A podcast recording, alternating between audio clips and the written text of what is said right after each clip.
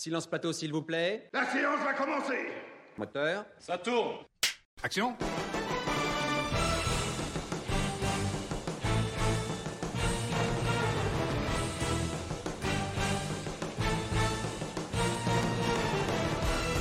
Et bonsoir tout le monde et bienvenue dans du Clapoclic, votre émission de cinéma qui claque. Ce soir, nous avons une superbe équipe comme d'habitude avec Jonathan. Salut. Il y a aussi Andreas qui est là, salut. Euh, salut à tous, je suis et... en duplex d'une salle de cinéma, c'est complètement Absolument faux. Absolument. En duplex en... d'une voiture. Exactement, on a des gros gros moyens ah, dans cette ouf. émission, dans cette deuxième séance du Clapoclic qui commence, et bien maintenant.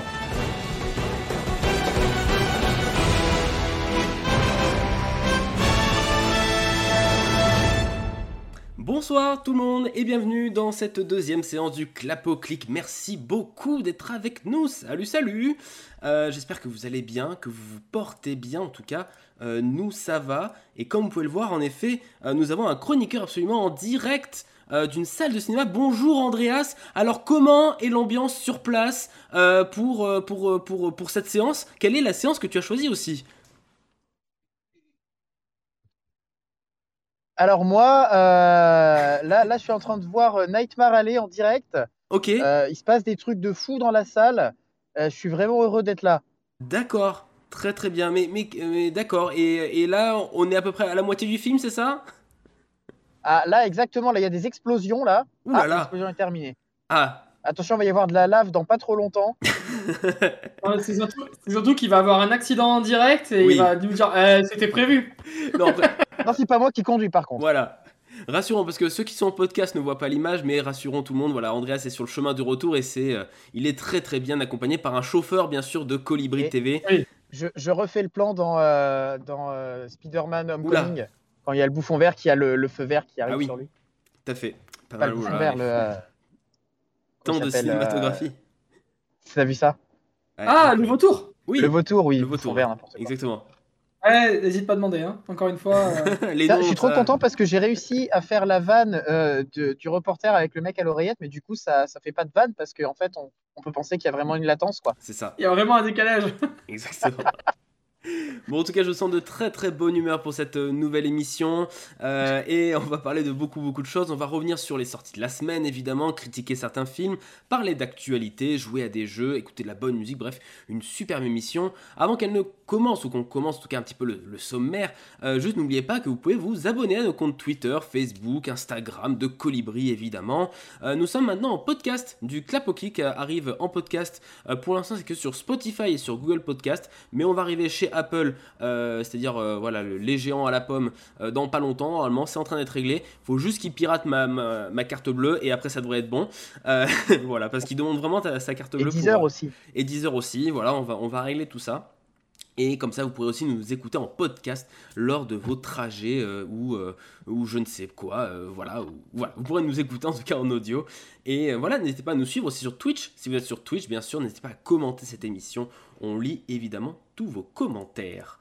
Euh, bien, et bien écoutez, euh, rentrons dans le vif de l'actu avec le Clap Info.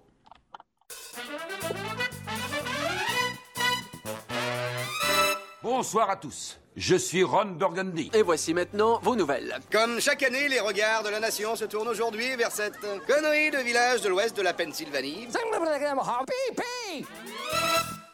Et oui, en effet, euh, nous, on est, euh, voilà, on est en, dans le vif de l'actualité tout à fait euh, cette semaine. Euh, merci beaucoup Coquelicot, bienvenue à toi, on est chaud, oui, il y a des gens ici tout à fait. N'hésitez pas à commenter, bien sûr, à tous ceux qui sont là. N'hésitez pas à commenter, évidemment. Euh, dans le chat, si vous voulez vous exprimer sur les sujets d'actualité et les critiques qu'on va exprimer tout à l'heure. Et on va commencer forcément, on va pas tout de suite commencer par une devinette, je vais vous faire des devinettes d'actu mais dans un petit, petit instant. On est obligé de commencer cette actualité par euh, évidemment l'information euh, tragique euh, et ouais. euh, voilà, qui nous a vraiment tous touchés euh, en plein cœur, euh, qui est tombée donc euh, hier, hein, c'est euh, bien sûr le décès de l'acteur Gaspard Ulliel, euh, Gaspard Ulliel donc âgé de trente-sept ans, qui est décédé euh, hier euh, des suites d'un accident euh, de ski.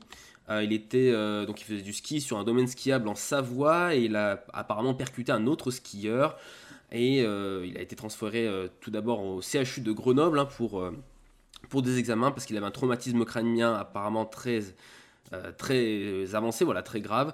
Et finalement, on a appris son décès donc quelques heures plus tard hein, euh, euh, au C H U de Grenoble.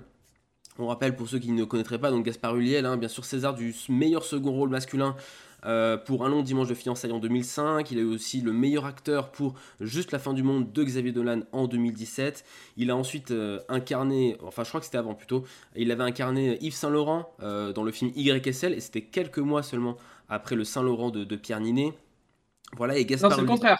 C'est l'inverse. C'est, il joue dans Saint-Laurent et c'est euh, Yves Saint-Laurent Pierre Niney. D'accord, très bien. Et donc, euh, du coup, euh, Gaspard Ulliel que l'on normalement on, de, enfin, normalement, on devrait voir dans la prochaine série Moon Knight de Marvel, euh, puisqu'il y tient le rôle de Anton Maugart. Euh, voilà, il donne la réplique à Oscar Isaac et Ethan Hawke dans le film. Bon, euh, voilà, que, que dire, c'est vrai que ça, ça nous a vraiment touché. Euh, Jonathan, euh, c'était, c'était un acteur que tu appréciais que... Alors, je vais être très honnête, hein, c'est... j'ai pas vu beaucoup de films avec Gaspard Ulliel, euh, parce que je suis pas forcément un acteur pour lequel j'ai eu l'occasion de voir énormément de films en salle. Voilà, mais euh, en fait, on peut que lui reconnaître un, un capital sympathie, euh, et c'était vraiment un mec qui avait la gueule de l'emploi, qui était vraiment euh, un, un véritable acteur de cinéma, et le peu de, de rôles dans lesquels j'ai pu le voir, à chaque fois, il, il transcendait le truc. Par exemple, Juste la fin du monde de Xavier Dolan, c'est un film que j'ai pas énormément euh, apprécié à titre personnel, mm-hmm. mais je peux que reconnaître à Gaspard Ulliel euh, sa, sa capacité de jeu et d'interprétation. Il est très fort là-dessus, et je crois que euh, ce qu'il a fait dans Saint-Laurent, ou alors ce qu'il a pu faire aussi, euh, malgré la qualité du film, sous euh, les traits d'Hannibal Lecter dans Les mmh. Origines du Mal, oui. euh, prouvait quand même qu'il avait une étendue et une palette de, de jeux qui était euh, assez forte. Et ça nous a tous euh, secoués, il faut quand même le dire, on l'a, on l'a expliqué hier dans, dans l'émission d'Andreas Culturellement Vôtre, ouais. mais on a appris son décès quand on est sorti d'une salle de cinéma, absolument. mercredi. Et, euh, et, et on était encore sous le coup du film, et on apprend la nouvelle d'un coup, et là on fait « Oh, ça nous a mis un choc », même si c'est pas l'acteur que j'appréciais le plus, en tout cas je me sentais le plus proche euh, auprès des, de, de sa filmo, c'est, ça, ça, m'a, ça m'a beaucoup attristé, ouais. Ouais, Andreas, tu avais vu quelques, l'une de ses performances dans certains films, peut-être, de Gaspard Ulliel. Je, je, j'avais eu l'occasion de le voir dans certains films. Après, moi, j'ai un rapport particulier avec la mort. C'est pas tant le fait que ça soit un acteur qui, qui soit mort qui, qui me touche, c'est plus mmh. le, le fait que ça soit bah, une personne extrêmement jeune ouais. euh, qui décède. Bien et sûr. Une personne, pour moi, que ça soit un acteur ou n'importe qui, euh, mourir à, c'est quoi, trente-sept ans trente-sept ans, ouais, euh, c'est ça. C'est... c'est... tragique, inconcevable, hein. quoi. C'est, c'est, c'est quelque chose de, de tragique et c'est vraiment le, pour moi un des moments où euh, on a l'âge pour pouvoir euh, justement bah, commencer à bien faire des choses. On a, on a tout un passé aussi, on a une maturité mm. et euh, on est à l'aube de, euh, à l'aube de quelque part sa, sa vie d'homme, d'adulte, quoi. Bien sûr. Et, et du coup, je trouve que c'est, c'est ça qui me touche, moi, plus particulièrement euh, au niveau de cette, cette annonce-là. Euh, moi, je ne connais pas Gaspard Ulliel personnellement, je n'ai pas vu nombreux de ses films non plus. C'est, c'est vraiment le, cet aspect-là, pour moi, qui, qui me touche, quoi. Ouais, donc voilà, donc, y a, bien sûr, les hommages se sont... Euh... se sont euh, voilà, manifestés hein, sur les réseaux sociaux, notamment Pierre Niney hein, qui euh, se dit avoir euh, le cœur brisé. Gaspard était la bienveillance et la gentillesse, la beauté et le talent, penser à sa famille. Voilà, un message assez, assez sobre, hein, mais bon, de toute façon, dans ce genre de moment, il faut l'être. Après, voilà, Xavier Dolan aussi a eu des mots très, très tendres hein, pour celui qui a été son, son, son premier rôle donc dans Juste la fin du monde. Euh, Xavier Dolan qui, sur euh, Instagram, euh, déclare « C'est invraisemblable, insensé et tellement douloureux de même penser, écrire ces mots ». C'est tout ton être qui a transformé ma vie, un être un... que j'aimais profondément et que j'aimerais toujours. Je ne peux rien dire d'autre, je suis vidé, sonné par ton départ. Euh, voilà, tout, euh, beaucoup d'acteurs ont, lui ont rendu hommage. Il y a aussi bien sûr des politiques, hein, des ministres aussi qui ont rendu hommage à l'acteur. Très certainement, voilà, qu'il euh, y aura un hommage euh, solennel, euh... voilà, solennel pardon, qui sera fait sûrement au César euh, prochain, voilà, sûrement en mars prochain. Euh, Évidemment qu'il sera dans le in memoriam, malheureusement.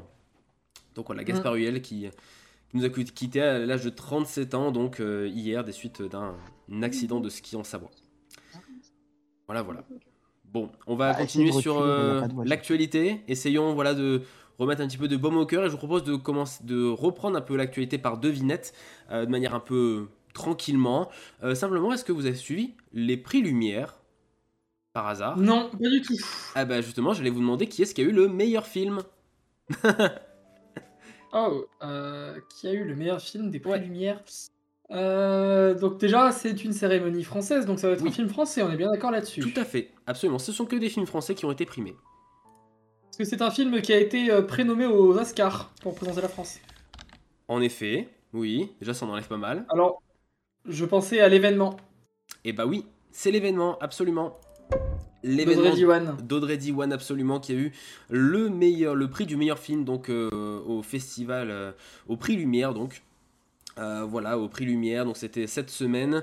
Euh, c'était, elle est, elle est, pardon, le film était face à Annette, à deux cents vivants, à Illusion perdue et à Onoda.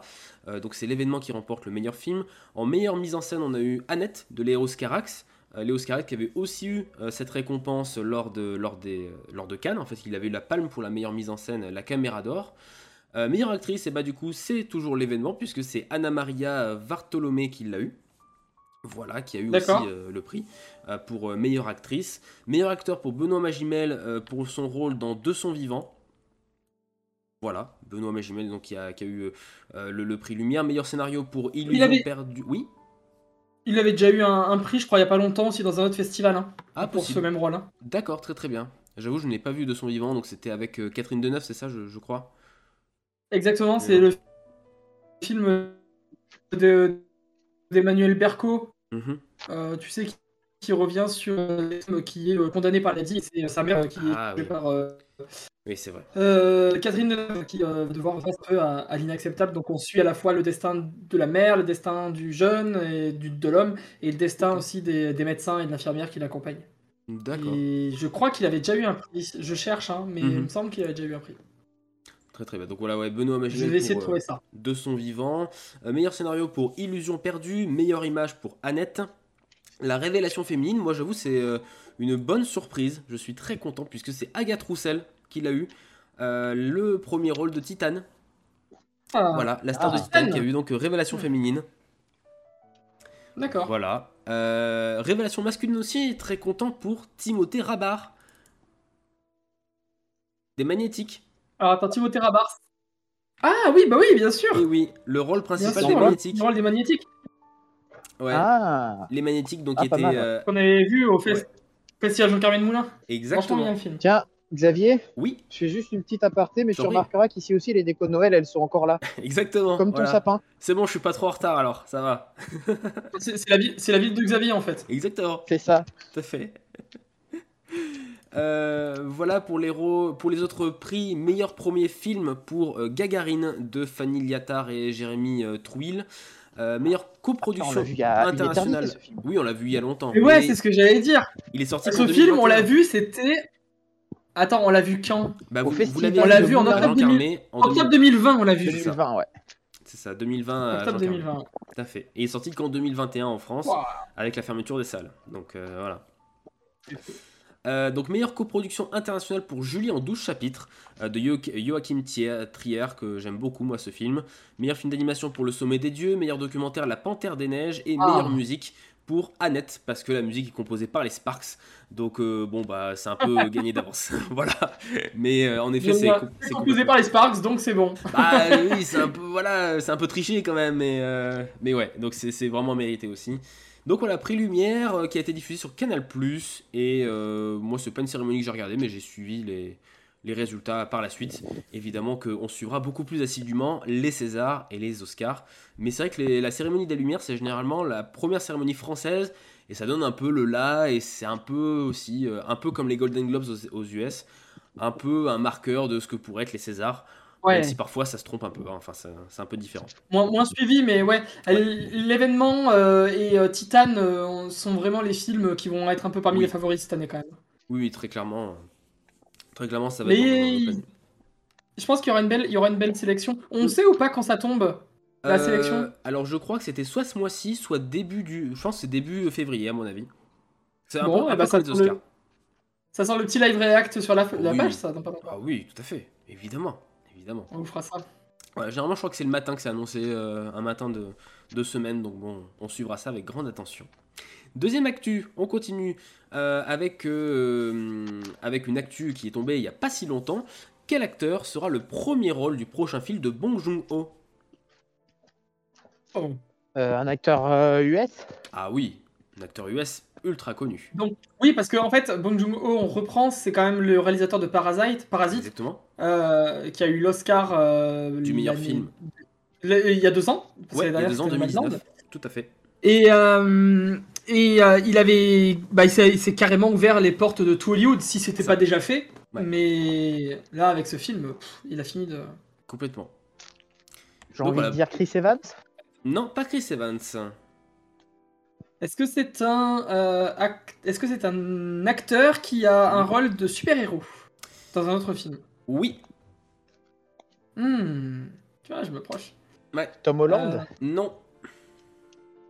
Est-ce que euh, il fait partie de l'univers Marvel? Non. Son super-héros. Ah, c'est un D C. Ouais. Euh, dans les D C, il y a quoi? euh... Henry Cavill? Non, c'est pas Henry Cavill. Christian Bale? Non, on s'en rapproche. Ah, Ben Affleck? Non, presque. euh... Ben Whishaw? Non. Ben Ardure? Non. Ah, tant pis, je vais tenter. Comment s'appelle euh... L'oncle Ben? Non.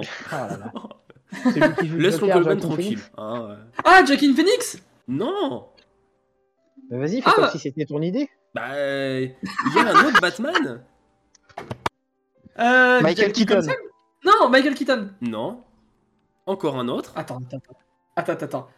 Ah, ah Robert Pattinson. Oui. Ah, ah oui. Ah bon? Robert Pattinson. Oh. Et oui. Et oui, oui, puisque en effet, Bong Joon-ho... Ça ne m'étonne pas de Robert Pattinson. Hein.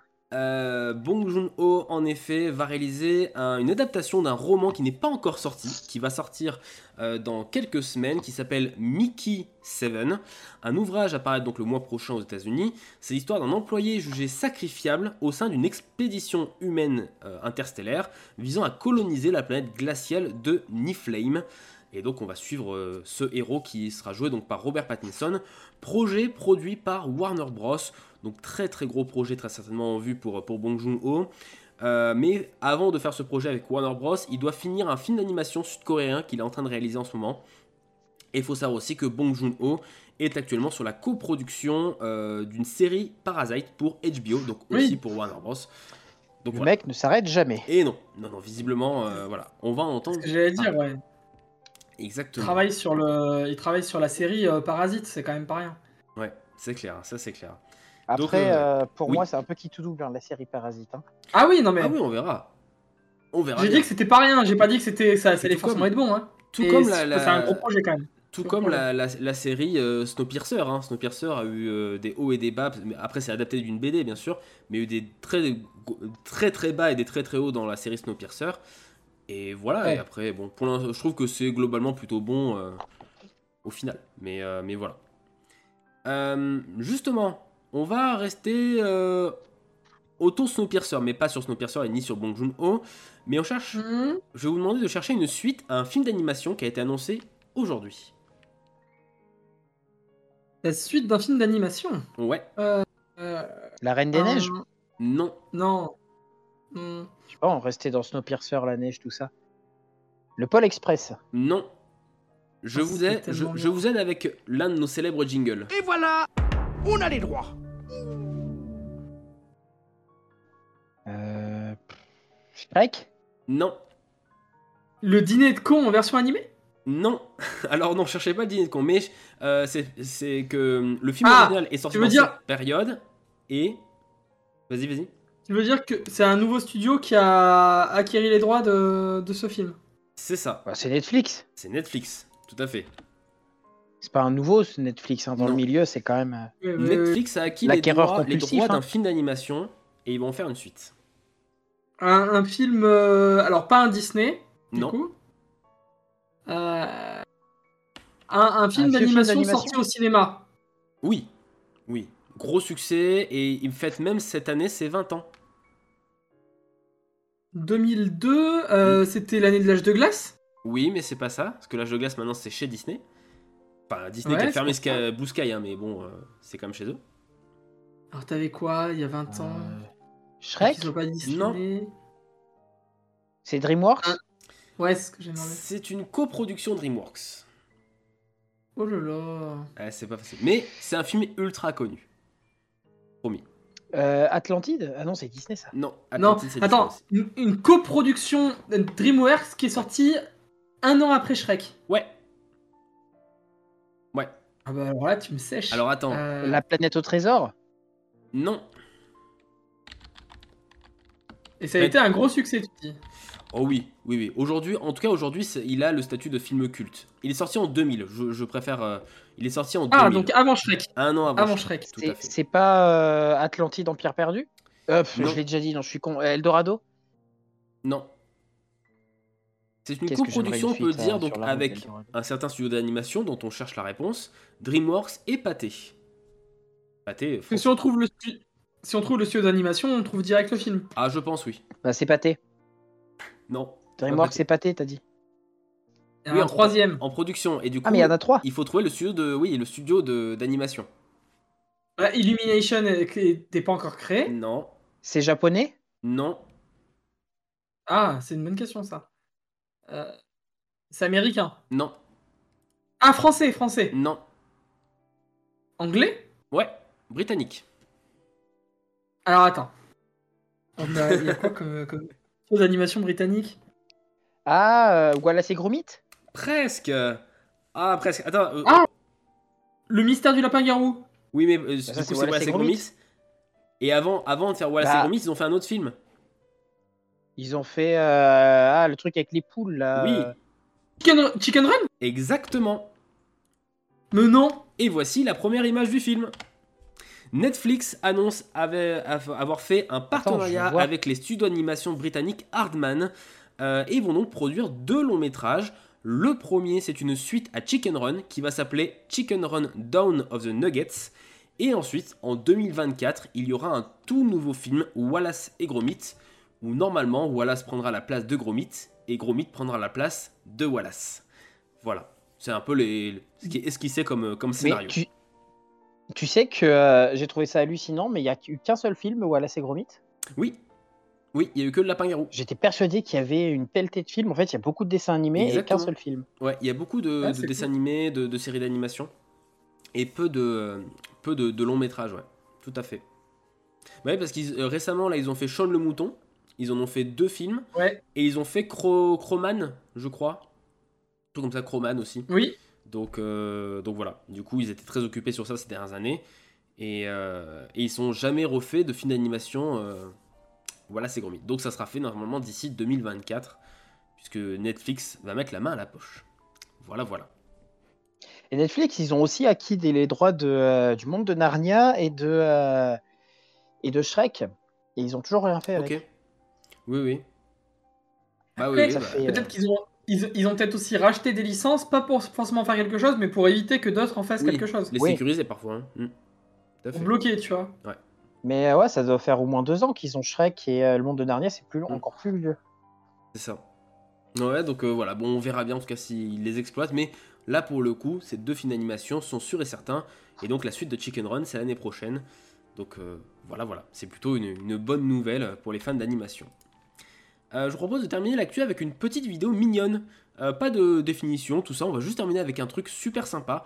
Ça s'est passé chez Jimmy Fallon aux États-Unis et je vous laisse te, juste regarder. I also want to say congrats because I read that you're going to be given the Lifetime Achievement Award by the French Film Academy. This is a major deal. This is major. Congratulations, that's an honor. Yeah, it's really look, it's very I'm very chuffed. So, I mean, French cinema, I don't know about you, but it's, I mean, massive influence on me. Anything with Isabelle Huppert. So, yeah, no, thank you, I'm really chuffed. Donc voilà, petite vidéo mignonne avec euh, Cate Blanchett, euh, donc chez Jimmy Fallon pour la promotion de Nightmare Alley, donc euh, d'où elle est euh, l'une des actrices principales. Et elle a déclaré ouais. un petit peu son amour à Isabelle Huppert et au cinéma français, puisqu'en effet, Cate Blanchett va euh, recevoir donc le César d'honneur euh, cette année. Euh, c'est, c'est elle qui le recevra. Et donc, euh, voilà, au passage, elle a dit qu'elle adorait Isabelle Huppert. Donc, euh, voilà, c'était plutôt, plutôt sympa. Ah, c'est, euh, c'est, c'est, euh, c'est... Pardon, c'est une actrice qui, euh, peut mériter son César d'honneur, hein, parce ah oui. qu'elle fait, elle a à peu près à tout, à tous les genres, ah, euh, et à chaque film, c'est une nouvelle performance physique et euh... non non, c'est ah, euh... pour moi, Cate Blanchett fait partie de cette lignée d'acteurs mm. et une actrice. Je la verrais pas faire autre chose dans la vie, tu vois. Ah non, non c'est clair. Ah non, et puis elle est extraordinaire, elle sait jouer euh, toute une palette d'émotions, que ce soit dans, dans Blue Jasmine, elle a déjà joué la marâtre dans je ne sais plus quel autre film, Disney ou je sais plus, euh, je me souviens dans Cendrillon ou un truc comme ça, je crois qu'elle joue une marâtre. Oui, elle joue la marâtre de Cendrillon, le Disney Live, de... qui est sorti il y a quelques années, et euh, aussi dans Nightmare Alley, on, on va avoir l'occasion d'en parler dans un instant, euh, elle est aussi assez, assez éblouissante. Voilà, voilà. Le temps ah ouais, qu'on reste, elle... voilà, revienne. Oui. Elle touche à tout. Elle a... quand, quand tu regardes la filmo de Cate Blanchett, c'est ah fou. Oui. Elle... Bon, le Seigneur des Anneaux, où elle joue bien Galadriel, sûr. Tu vois. Évidemment. Euh, qu'on n'oublie pas quand même. Mais à côté, elle a joué euh, chez Wes Anderson, euh, elle a joué chez Scorsese dans Aviator, elle a joué dans Babel, Hot Fuzz, Indiana Jones et le Royaume du Crâne de Cristal. Pourquoi pas. Elle a joué dans Cendrillon, où elle oui, joue voilà. la marâtre de Cendrillon de Kenneth Branagh. Elle a joué dans Ocean's huit, et dans ouais. Thor Ragnarok, dans oui. euh, Blue Jasmine, tu l'as dit, ouais. I Watch It, euh, Paradise Road, enfin, elle a joué dans dix mille trucs, ah c'est fou. Oui, c'est incroyable. Non, elle, est, elle a une, une carrière très éclectique et très, très impressionnante, euh, Cate Blanchett. Tu sais qu'elle joue aussi dans, dans Don't Look Up d'Annie Cosmic, qui est en ce moment sur Netflix, avec Leonardo ouais. DiCaprio, mm-hmm. film d'Adam McKay. Je ne l'ai même pas reconnu sur le coup. Ah. Bah je t'avoue que je n'ai pas vu le film, donc je peux pas te dire. Mais je te crois. Je ne l'ai pas reconnu. Ok. J'ai, euh, et c'est à la fin, je me suis dit, putain, mais attends, elle y est. Et puis après, j'ai fait, mais oui, bien sûr qu'elle y est. Mais vu qu'elle se transforme un peu, et pourtant, elle se transforme pas tant que ça dans le film. Mm-hmm. Mais je sais pas, ça m'a... J'ai pas réussi à la remettre, tu vois. Et bah très bien, bon. Et bah voilà, en tout cas, pour Cate Blanchett, qu'on retrouvera au César, euh, sur la scène pour recevoir son César d'honneur. Voilà, voilà. Euh, juste avant qu'on passe aux critiques de films qui euh, cliquent et qui claquent, euh, voilà, je, j'improvise un peu, euh, on va s'écouter une petite pause musicale, euh, celle de James Bond, No Time to Die, bien sûr la musique de Billie Eilish, mais reprise par quelqu'un d'autre, parce que sinon euh, on se ferait strike. Euh, donc c'est une cover signée d'Avina Michel, voilà, qui nous offre donc cette reprise de No Time to Die. Restez avec nous, dans un instant, on va parler bien sûr de Nightmare Alley, avec donc Cate Blanchett de Guillermo del Toro, on va parler aussi de Placé, de Spencer, ou encore d'un film avec Benedict Cumberbatch. A tout de suite sur Colibri.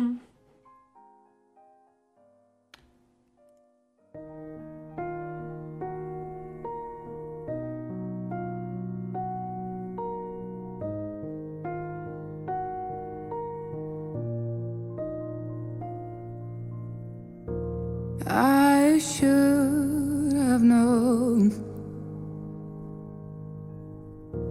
I'd leave alone. Just goes to show that the blood you bleed is just the blood you owe.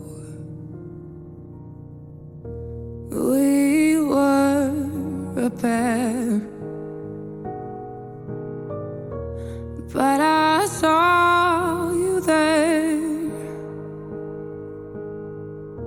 too much to bear. You were my life, but life is far away from fair. Was I stupid to love you? Was I reckless to help? Was it obvious to everybody else that I'd fallen for a lie? You were never on my side. Fool me once, fool me twice. Are you down for paradise? Now you'll never see me cry. There's just no time to die. There's just no time to die. There's just no time to die.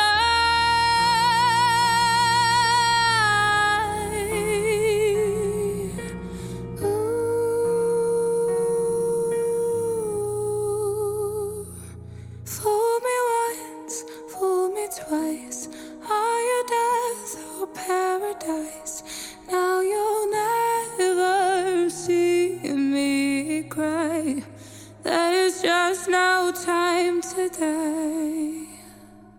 No Time to Die, bien sûr, de Billie Eilish, qu'on a pu entendre donc dans James Bond zéro zéro sept, Mourir peut attendre, euh, et qui donc, voilà, Billie Eilish qui a gagné, on rappelle, le Golden Globe, c'est un de la meilleure chanson originale, et qui bah, va sûrement s'envoler pour les Oscars dans quelques temps. Je sais pas ce que vous en pensez, euh, cher chroniqueur, est-ce que vous pensez que Billie Eilish peut l'avoir cette année?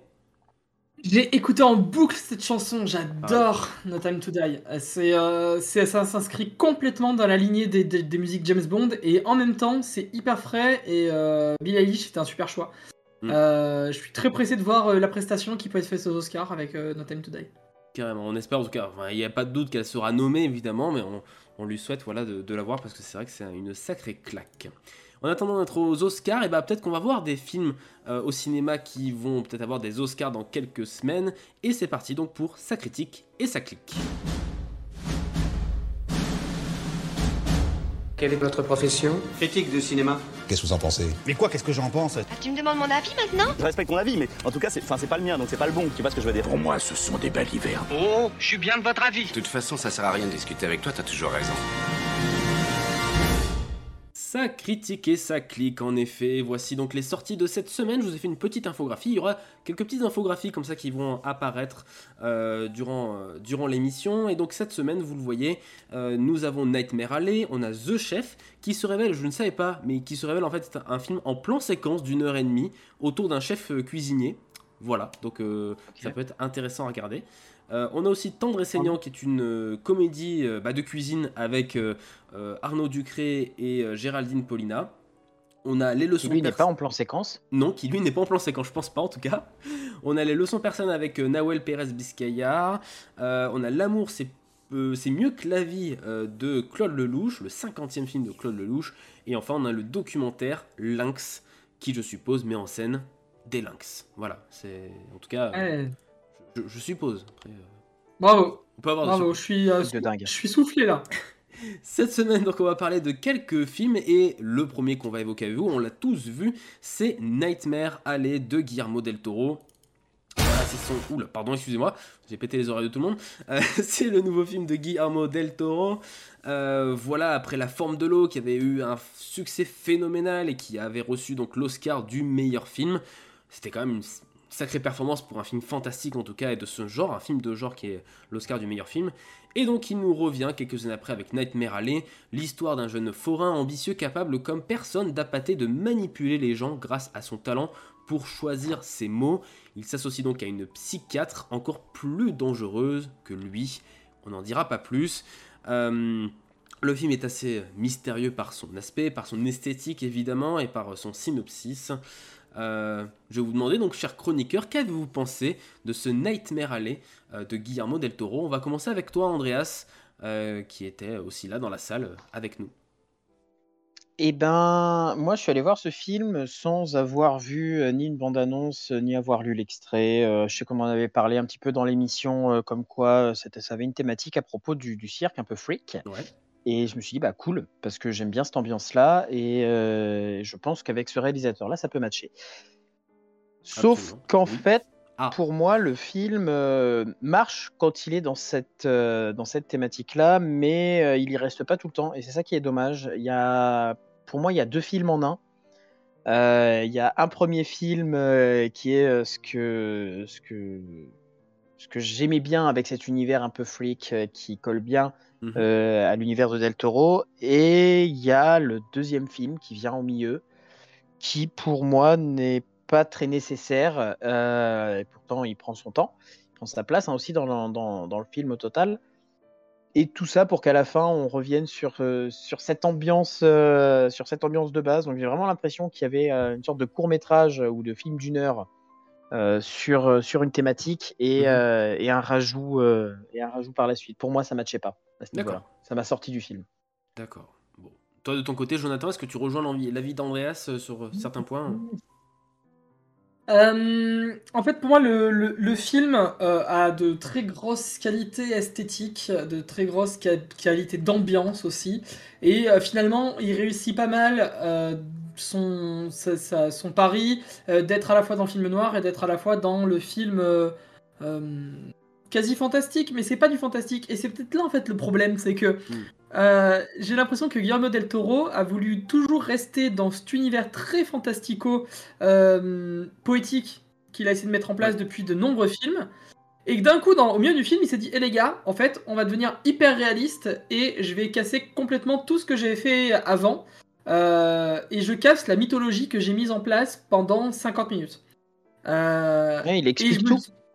Et je me dis pourquoi pas. Et je me dis pourquoi pas. Le problème...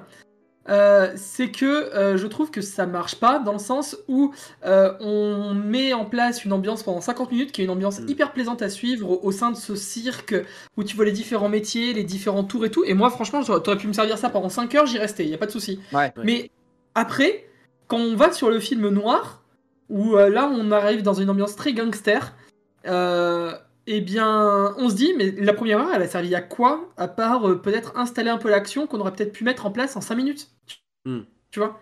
Là, je comprends. Et, et, je, et je me dis, bah en fait, ça servait pas à grand-chose de mettre autant d'effets, autant de, de couleurs, autant de, de décors et de mise en scène. Autant de personnages aussi. Autant oui, de personnages aussi. De personnages. Alors que les, alors que les personnages, les, les personnages secondaires sont pas mal écrits. Mais est-ce que ça, ça valait le coup ah d'en ouais, mettre autant? Tous les personnages du cirque. Tous les personnages du cirque, en plus il y a quand même des bons acteurs dedans, des, des têtes qui ont vraiment des, des, des gueules de cinéma, et, euh, et je trouve qu'on on raconte pas assez de leur histoire. J'aurais aimé avoir plus euh, de l'histoire de chacun de ces, de ces forains, euh, de, de Willem Dafoe qui, euh, qui est aussi euh, très bon dans ce film. Mm. J'aurais aimé en voir plus de ça, tu vois. Et pourtant, je trouve que Guillermo del Toro, il... Euh... il est parti quand même sur un truc assez simple qu'on a vu dans dix mille films, mais qui il, il le fait plutôt bien quand même dans le film, c'est euh, d'essayer de raconter à sa manière le complexe d'Oedipe. Euh, parce que le personnage de Bradley Cooper, qui commence quasiment en tant que moins que rien, euh, va avoir cette espèce de, de quête personnelle pour euh, devenir euh, bah, ce qu'il a toujours voulu être, voire même plus, mm-hmm. et pour peut-être reconnaître une descente aux enfers derrière, euh, quitte à peut-être redevenir un jour un moins que rien. Voilà, c'est, c'est une espèce de montée-descente qui est en train de se mettre en place. Et, et, et au passage, figures... baiser sa mère et tuer son père. Et bah, c'est un peu l'idée, parce que toutes les figures ouais, bah ouais, maternelles, toutes les figures de femmes dans le, fi... dans, dans le film, elles sont là pour amener de la séduction à ce personnage, montrer que ce mmh. personnage a un rapport de force, de séduction avec les personnages féminins, et avec les personnages masculins, c'est un rapport de force virile, physique, Euh, qui va parfois un rapport paternel, pas que de force, hein. Un rapport paternel, je pense, hein. Un rapport oui, à la fois paternel, paternel sur le côté sûr. force et à la fois sur le côté transmission. Mmh. Ah oui, complètement. Et du, et du coup, ça, ça, ça, ça symbolise euh, ce qui est dans le complexe d'Oedipe, le meurtre du père, mmh. euh, parce qu'on rappelle que Oedipe euh, tue son père et euh, se marie avec sa mère à la fin, sans savoir que c'est son père et sa mère. Voilà. Et euh, il apprend tout à la fin, il s'en crève les yeux. Mais là, le personnage, il se crève pas les yeux. Et euh, c'est ce qu'a voulu raconter Guillermo del Toro, et c'est pas si inintéressant que ça. Mais je trouve qu'il y a un souci dans euh, peut-être le choix du genre mm. et dans la manière d'amener les choses. Voilà. C'est. J'ai pas détesté le film, j'ai passé un bon moment devant, mais peut-être un peu trop long parce que euh, parce que justement, il a peut-être voulu en faire trop. Andreas, tu veux réagir ? Ouais, euh, moi je trouve que ça aurait été super si par exemple il avait gardé à peu près la même, euh, la, la même trame d'histoire, mais qu'il n'était pas parti en ville, qu'il était resté vraiment dans, dans le truc forain, quitte à intégrer Cate Blanchett en tant que, euh, en, en tant que soit euh, forain, soit psychiatre, mm. mais qui vient et qui du coup essaie de profiter de ce, de ce truc-là. Et, et pour moi, le fait de changer de décor... C'est ça qui, qui a cassé toute la dynamique et qui a cassé toute l'ambiance. Euh, ces décors qui étaient très sales, qui avaient cette esthétique avec ces tentes euh, salies, cette pluie, cette boue. Enfin, il y avait vraiment un, un, quelque chose de, de, de palpable. Tu vois, une texture dans le film mm. qui après change du tout au tout. Et pour moi, j'ai, j'ai vraiment eu cette... Ouais, je trouve que c'est ça qui n'a pas matché ouais.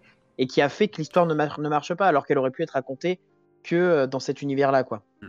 Je vais vous rejoindre sur, sur certains points avec vous. Après, je, euh, je tiens quand même à, un petit peu à sauver certains meubles hein, de, de ce film, parce que bon, ça reste quand même Guillermo del Toro, donc bon, le gars c'est quand même manier un petit peu une caméra et il sait un peu voilà, choisir ses plans. Euh, il y a des plans quand même qui sont assez magnifiques hein, dans le film. Je pense à... au plan au tout début du film où il y a la maison qui crame, il y a ce plan en travelling qui, qui suit une voiture en, en démarrage et qui après va nous faire une grue, euh, voilà. Euh, il y a vraiment des, des plans très très intéressants. Il euh, y a des, un choix de couleurs aussi, il y a un grain à l'image qui est vraiment aussi euh, voilà, très travaillé, et on sent qu'il y a vraiment une volonté artistique dans, dans le film qui est, qui est vraiment assumée, et c'est, c'est, euh, c'est agréable quoi à regarder. Vraiment, le film il, globalement est plutôt agréable à regarder. Bon, si on nommait le fait qu'il y a à peu près quinze clopes par plan, euh, voilà, parce que ça fume énormément dans ce film, euh, on, en, ouais. euh, on en parlait. Euh, c'est, c'est une belle pub pour n'importe quelle marque de, de clope que vous souhaitez, hein. C'est euh, voilà voilà. C'est, c'est, Par, voilà. Je, je tiens juste à rebondir sur ce que tu dis, Xavier, ouais. parce que c'est quelque chose qu'on entend souvent dans, dans les films, de parler de, de toute l'esthétique et tout, des plans qui sont jolis, mm-hmm. et souvent pour sauver des films où l'histoire pêche un peu. Ah, si on va au cinéma pour voir un film, c'est pour voir avant tout une histoire. Mm-hmm. Les plans qui sont derrière, qui sont les plans, des plans cinématographiques, tout ça, qui sont très beaux, viennent servir et viennent raconter Bien quelque sûr. chose. Si c'est que pour avoir des jolis plans, mmh. on va pas voir un film au cinéma, on va aller dans une attraction, on va aller chercher une vidéo euh, comme dans les futuroscopes ou les choses comme ça, on va avoir des plans très jolis, euh, des choses esthétiques très jolies, mais qui en soi ne sont pas là pour euh, raconter une fiction euh, de A à Z. Je suis pas, tu vois, il ouais, y a ce côté-là, je, je trouve que c'est, toi, parce que c'est, c'est difficile de sauver un film. Alors, bien les sûr. plans sont très beaux, hein, je dis pas que le film est nul, non, je, je mais pas, euh, je tu peux pas fait que parfois, rester que euh... sur ça, quoi.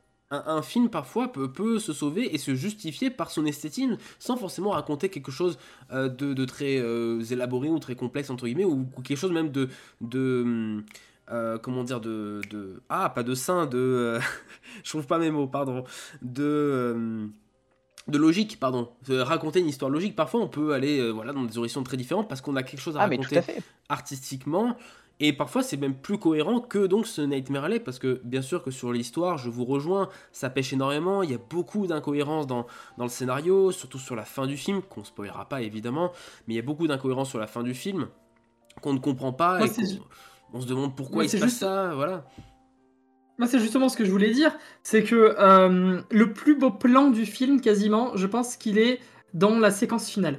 Hmm. Je dirais pas ce que c'est, mais il y a une séquence dans, euh, bah dans une allée, justement, ouais, pour reprendre le titre ouais. du film, où le plan, mais je le trouve absolument magnifique. Ouais. Sauf que, ils se sont dit, les gars, euh, on va faire un scénario où finalement, le personnage secondaire, euh, qui joue donc euh, la copine du, du personnage principal, ouais, euh, va être face à un dilemme. Ouais. Et du coup, euh, elle va tenir ses convictions. Hmm. Mais finalement, non. Parce que si elle tient ses convictions, eh ben on peut pas aller au bout du film, et on peut pas avoir cette putain de séquence, on peut pas avoir ce super plan. C'est ça. Et du coup, t'as l'impression qu'ils sont emmerdés parce que euh, ils avaient une super idée de départ, mais dans le développement de l'idée, eh ben ils ont été non, confrontés à tout un tas d'obstacles scénaristiques. Mm. Et à la fin, on nous sort un film qui bah, fonctionne globalement, mais quand tu regardes plus en détail, tu fais mais les personnages en fait ils font des choix bizarres. Et surtout, et surtout, à la fin, t'as euh, une résolution qui tombe comme un cheveu sur la soupe. Et tu fais, mais pourquoi ? Ça, quand t'écris un scénario, euh, je sais qu'il y avait un prof qui nous disait souvent ça, s'il y a quelque chose qui est incohérent, qui commence à être incohérent au début de, de l'écriture de ton scénario, essaie pas de te dire, ouais, t'inquiète, on verra plus ouais, tard. Parce que plus tu repousses ton truc, plus ton nœud, il va se foutre partout sur ton Allez, scénario, ouais. et au final, ça sera visible comme pas possible. Donc voilà, mais oui, je vous rejoins évidemment sur l'écriture scénaristique qui, qui pêche hein, dans, dans ce Nightmare Alley. Il euh, y a vraiment des, des choix qu'on ne comprend pas euh, vraiment. Après voilà, il faut reconnaître que tout le casting est, est excellent, tout le monde joue très très bien. Bradley Cooper en, en figure de, de cette fresque à la fois fantastique pour cette première partie et à la fois film noir euh, dans une deuxième, et vraiment euh, très bon dans, dans les deux il rôles. Il est méconnaissable des fois. Ah, voilà, il est vraiment euh, tout à fait méconnaissable sur certains rôles. Euh, Tony Collette aussi est très très bien dans, dans, cette, euh, dans cette mère un peu affective voilà, qui, qui va trouver. Euh, Cate Blanchett est resplendissante. Voilà, non, il n'y a, a, a rien à dire au niveau du casting, c'est juste que, ouais, niveau scénario, c'est quand même très, très, très dommage, parce que je trouve que ça casse vraiment euh, ça, et puis surtout, on, on parlait de, du fait qu'on sentait la cassure, en fait, entre les deux styles du film, à savoir le film fantastique euh, Freaks et le film de noir, qui est très bien réalisé aussi, hein, tout est bien réalisé globalement dans le film, mais c'est juste qu'il y a une cassure au bout d'un moment qu'on ne comprend pas. Et surtout, moi je trouve qu'au niveau du montage, peut-être que sur la table de montage, euh, ça pêche, ça pêche un petit peu, ouais, parce que euh, on, on en parlait avec Jonathan. Je trouve que par exemple, il, des, il laisse pas assez respirer certains plans. Il y a des plans, j'ai dit putain, il est magnifique ce plan. Et là, boom, cut. Mais je dis non, laisse respirer, laisse les gens apprécier. Limite qu'il y ait du blanc à un moment donné, mais voilà, laisse-nous regarder en fait ce que tu filmes. C'est On a l'impression qu'il était un peu pressé, mais alors que ça, le film dure a... quand même deux heures et demie. Il y a, dans, dans le film, tu vois, moi, il y a, il y a deux ellipses en soi dans le film. Ouais. Ouais, c'est ça, deux, euh, deux grosses ellipses. Euh, la deuxième passe beaucoup mieux que la première parce mmh. que la deuxième, on te la surexplique pas. Oui. Elle est induite en tant que spectateur, ouais. tu comprends qu'il y a eu ellipse. Ouais. La première, on te met une titraille et quand on te met un, un titre, ouais. quand on te met quelque chose, je trouve que c'est l'élément un peu simple de se dire ah merde, on n'a pas réussi à le raconter, mmh. du coup on va l'expliquer. Non, mais c'est surtout que c'est le genre de choses que tu mets à la toute fin du film, après la résolution, et pour voir comment les personnages ont évolué. Ouais. Là, ça arrive au bout de cinquante minutes, et tu fais, mais attends, le film, il est loin d'être fini, normalement, là, il y a encore plein de choses. Et c'est pour ça que tu as l'impression qu'il passe d'un film à l'autre, et qu'il n'y a plus de liant, notamment ouais. dans, euh, dans, le, dans la perception des personnages, à part peut-être le personnage de la femme joué par Rooney Mara, qui euh, tient bien le truc, oui, je trouve. Oui, tout à fait. Voilà, en tout cas, Nightmare Alley, c'est sorti ce mercredi dix-neuf janvier, c'est disponible au cinéma, ça dure deux heures trente, c'est réalisé par Guillermo del Toro. Petit aparté pour vous dire que Guillermo del Toro est toujours sur un projet de Pinocchio pour Netflix, hein, on rappelle, depuis pas mal d'années, et je crois aussi qu'il y a un casting assez alléchant.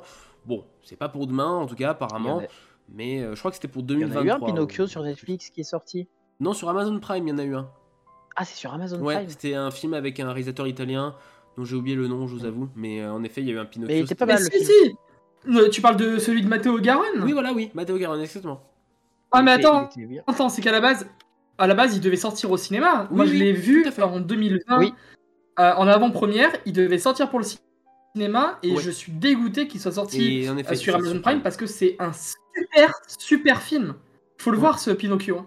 Je, alors je par contre, il est... euh, faut, faut pas s'attendre à être dans la version euh, aseptisée Disney. Là, on oui. est vraiment sur euh, oui. l'œuvre de base de Pinocchio et une adaptation beaucoup plus sombre.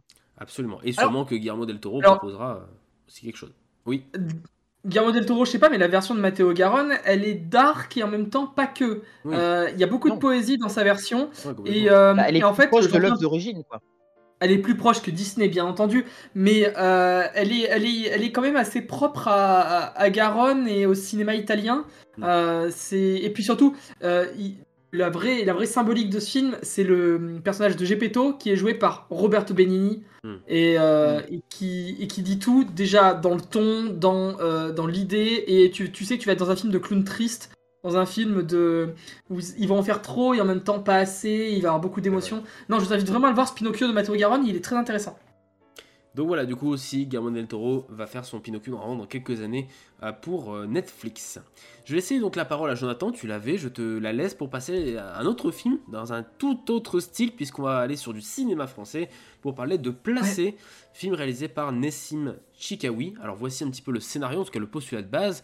Euh, c'est l'histoire donc, ce, de ce jeune homme qui a donc oublié sa carte d'identité pour passer les épreuves de concours d'entrée à Sciences Po. Et donc Elias est à la recherche d'un nouveau job en attendant de pouvoir présenter, se présenter à nouveau à cet examen. Et donc il va devenir éducateur dans, un, dans une maison d'enfants à caractère social. Et c'est un peu le postulat de base. Et donc Jonathan, qu'est-ce qu'on peut dire de Placé ? Euh, eh bien Placé, c'est euh, mon film de la semaine, tout simplement. Okay. Euh, après, je suis hyper friand de ce genre de, de, fi- de comédie, parce mmh. qu'on reste quand même dans la comédie. C'est euh, voilà, un, un, un film comme on a l'habitude d'en voir souvent, vous savez, euh, c'est cette personne qui, parce qu'il y a eu un quiproquo, parce qu'il y a eu euh, une erreur, euh, un problème de situation, euh, et ben va se retrouver dans un endroit ou dans un poste qui n'est pas censé être le sien, et finalement, eh bien, il va surmonter tous les obstacles, il va devoir euh, s'affranchir de ses préjugés. Et au final, euh, il va euh, bah, kiffer ce truc. Vous voyez, c'est un peu, euh, euh, je sais pas, dans la même veine que euh, la vie scolaire, que euh, nos jours heureux, que euh, hors normes, euh, où on vous met euh, dans un temps donné, euh, que ce soit une semaine, un mois, un an, dans un lieu, et on vous fait euh, la description du lieu, du métier et de toutes les personnes qui... qui entoure ce lieu. Mmh. Euh, dans Hors Normes, c'était voilà, un public euh, fragile. Et ben là aussi, on est sur un public fragile, mais un autre type de public, des jeunes qui sont en difficulté et qui sont, comme on le rappelle dans le film, très exactement, et c'est la phrase du film, ce ne sont pas des jeunes à problème, ce sont des jeunes avec des problèmes. Et je trouve que le film a tout compris. En fait, il est juste empreint d'humanisme. Il n'y a pas des grands effets de mise en scène. Il n'y a pas des cadrages de fou. Il n'y a pas le plan où tu fais... Waouh, ça c'est du cinéma. Non, il y a juste en fait un scénario de base qui veut tenir des objectifs et qui les tient et qui dit Voilà, on va vous parler de ce que c'est être un enfant placé et ce que c'est être un éducateur spécialisé et euh, tenir le scénario de bout en bout avec euh, voilà, le drama qui va bien, avec la petite romance qui va bien derrière aussi et surtout tous les aspects de comédie et des gags qui fonctionnent également et puis tout un tas d'acteurs qui, euh, ben on sent, ont plaisir à porter ce film et à défendre le sujet, comme Philippe Rebbot qui joue le directeur, comme Julie Depardieu qui joue cette éduque euh, alcoolique, comme euh, Shaïn Boumedine qui découvre ce lieu, euh, comme euh, Jimo qui joue son pote et qui fait un conducteur de bus R A T P euh, complètement lent et qui en a rien à foutre de son boulot. Et j'adore l'idée en fait, et quand je sors de ce film, bah, je me dis bah, en fait c'est ça le cinéma, ça, on nous parle de sujets forts, on n'a pas besoin de grandes, grandes, grandes mises en scène, mm-hmm. et au final on en sort avec euh, une réflexion. Et juste l'envie de se dire, ben, ouais, moi aussi, j'aurais kiffé faire ce métier. C'est le genre de film qu'on peut voir typiquement à Jean Carmet, quoi. C'est souvent des films de, ah, ce, oui. de, de ce style-là, un peu des films sociaux. Ah, euh... oui. Euh, mais c'est, c'est, c'est ce genre de film, en fait, où, euh, que je vais voir pour un moment aussi me remettre en cause. Mm-hmm. Euh, oui. Moi, j'adore ça, aller au cinéma. Et aller voir un film pour me dire, bah, déjà, ma situation, elle n'est pas... on n'a pas à se plaindre, déjà d'une part, oui. et de deux, euh, j'ai envie d'apprendre des choses. Et là, j'apprends des choses. Il euh, y, y a des termes, par exemple, où clairement, il parle euh, d'une jeune fille euh, qui a les aides de l'A S E et derrière, euh, c'est, c'est tout un bordel, tu mm-hmm. vois, où euh, tu apprends des termes techniques, où tu apprends des, euh, des, des, des petites choses comme ça, et où tu te dis, ben non, ça peut pas arriver dans la vie. Par exemple, le film de Louis Julien Petit, Les Invisibles, on a appris plein de choses en le regardant, ce film. Ah oui, oui, excellent. Euh, je suis pas sûr que... Oui, mais je suis pas sûr que vous vous rappelez du film parce qu'il avait une mise en scène de ouf. Ou parce qu'il ah avait euh, pile les dialogues ciselés. Parce, parce, parce qu'il a une histoire forte. Et, et, et, et au-delà de, d'être un film qui te, qui te montre des images euh, fortes, dans le sens où des images euh, techniquement puissantes, c'est un film qui va te toucher, euh, toi, dans ta personne, mmh. et qui va te modifier, même pratiquement inconsciemment. En fait, ça fait, euh, c'est la deuxième fois, euh, et ça m'était arrivé aussi devant Hors Norme, où je suis sorti de la salle et j'ai fait, eh ben en fait j'aimerais changer de métier et faire ça, tu vois. Ouais, je comprends. Je et comprends. C'est, c'est rare, c'est ouais. rare quand même, tu vois, tu te dis, waouh, j'ai, euh, ça m'a donné envie de faire ce métier, et pourtant ils te montrent toutes les difficultés, toutes les galères, toutes les dérives, hein. Vraiment, mais, mais tu fais, c'est ouf. Voilà, moi ça m'a, ça m'a séché. J'ai adoré Placer et je vous conseille vraiment de le voir et de vous dire que c'est pas juste le petit truc du dimanche soir qui passera sur T F un un jour, tu vois. C'est, c'est pas ah, les sec-pas, quoi. Non. non. Ça, c'est sûr, non. Xavier, Xavier m'a fait la même réflexion ouais. en off. Ouais. Ouais, c'est mais pas voilà. les sec-pas. Non, mais le, le sec-pas, c'est une comédie euh, qui devrait sortir euh, et coproduite notamment par Cyril Hanouna. On en parlait la semaine dernière ouais. ou il y a deux semaines dans l'émission, je sais plus. La semaine dernière. Euh, et...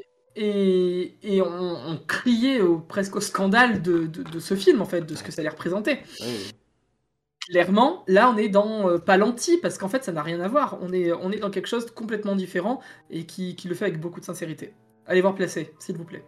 Placé, donc c'est sorti depuis le douze janvier deux mille vingt-deux, c'est encore au cinéma, réalisé donc par Nessim Chikhaoui avec euh, Shaïn euh, Boumedine dans le rôle principal. On a aussi Julie Depardieu ou encore Philippe Rebbot dans les rôles secondaires.